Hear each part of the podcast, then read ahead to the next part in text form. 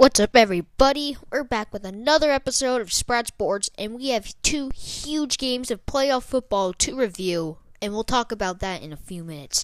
But first off, I would like to talk about today's games: the Chargers at the Ravens and the Eagles at the Bears. These two games were very hard for me to make predictions for, so let's find out what I think is going to happen. First off, I want to talk about the LA Chargers at the Baltimore Ravens. This is going to be a matchup of the Chargers' explosive offense versus the Ravens' solid D. Let me just start off with saying the Ravens aren't afraid to blitz Phillip Rivers. They will run six guys at him and leave everybody else in 1v1 coverage. That is how they won the game against the Browns. They rushed six, tipped the pass, and intercepted it. They will be doing that again against the Chargers, and Phillip Rivers is a pocket passer. If they collapse the pocket, they're going to get stops. This is why I think that the Ravens' D is going to lead them to a win. The Ravens have scored 20 or more points in 7 straight games. I think that is a combination of this offense plus that stellar Ravens D is going to lead them to a win. This game is in Baltimore, and the last time these two teams met in LA, back in Week 16, the Ravens won 22-10, and I can't see the outcome of this game being much different. Now let's go down to the windy city of Chicago to talk about the Philadelphia Eagles versus the Chicago Bears. This is going to be the best game this weekend, in my opinion. We have a stellar defense of the Chicago Bears versus the Philly Eagles. The Eagles have been on fire lately, beating teams like the Rams and the Texans. In both of these two games, they averaged 31 points. And in games against playoff teams, while the Eagles have been on fire, they've averaged 30.3 points. But they haven't played any defenses like Chicago's. The Bears' D has averaged 20 points against playoff teams, and those haven't been easy teams. They were the Seahawks, maybe the best running offense in the league, the Patriots with Tom Brady, and the Rams, who might have the best offense in football. What really impresses me is that the Bears only gave up 2 field goals to Todd Gurley and the Rams.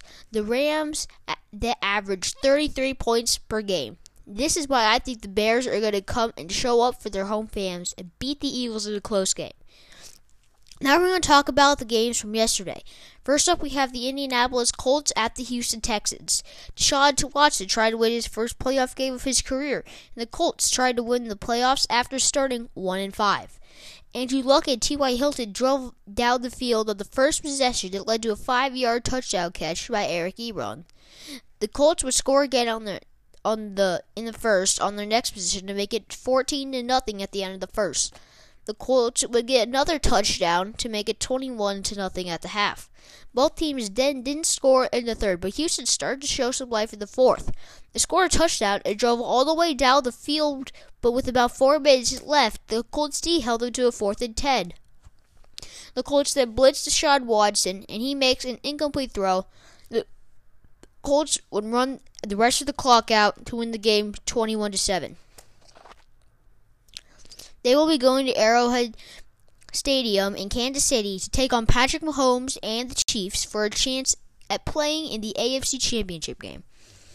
Now let's take a trip to Dallas, Texas to review the Seattle Seahawks taking on the Dallas Cowboys. The score was 3-0 after the first, but the Seahawks made 2 field goals in the second. However, Dallas would score a touchdown, and the score was 6-10 at the half. But when the Seahawks attempted to kick a 57-yard field goal at the end of the second, their kicker Sebastian Janikowski pulled a hamstring, so their punter Michael Dixon would be doing his dropkick field goals and kickoffs for the rest of the game. The Seahawks would then score a touchdown in the third quarter and convert on a 2-point play because they did not want to risk missing the extra point and it being a 2-point game. They converted, and the score was 14-10 Seattle at the end of the third quarter. Early in the fourth quarter, Dallas would score a touchdown of their own to make the score 14-7 Dallas. Taking a 3-point game, Dallas would score a touchdown of their own to making the score 14-7 Dallas, making it a 3-point game. But you could tell that the Seahawks coach Pete Carroll was uncertain that Michael Dixon could make a clutch field goal, so he knew the Seahawks wanted a touchdown instead. The Cowboys had the ball within 4 minutes left, and they started to kill some clock by running the ball with Elliott. They were trying to score a touchdown to put the game away, but it would be a two-possession game with a drop kicker to do an onside kick. It would not be looking good for the Seahawks. A touchdown would pretty much put the game away. On third and 13, Dak Prescott would run a QB draw all the way down to the 1 yard line with 2 minutes left, and the Seahawks had to burn their last timeout with 2:14 on the game clock. Then Dak Prescott would finish off the drive on the next play with a QB sneak that made the game 14-24 Cowboys with 2 minutes and 8 seconds left. Russell Wilson would take his team all the way down the field to score a touchdown, but since they had no faith in Dixon as their kicker, they decided to go for two. They converted on the two-point attempt to make it 24-22. There was still 1:14 left and still hope for the Seattle, since they could get an onside kick and a field goal or touchdown to win. The Seahawks would absolutely fail the onside kick attempt. You know how most onside kicks need to go 10 yards. This one went 30. And then Dallas would kneel it out all the way to win the game, 22-24. This was Elliott, Dak Prescott's first playoff win. And so now, if the Bears beat the Eagles, Dallas is going to head to New Orleans to face the Saints. If the Eagles win, then the Cowboys head to the LA Coliseum to take on the Rams.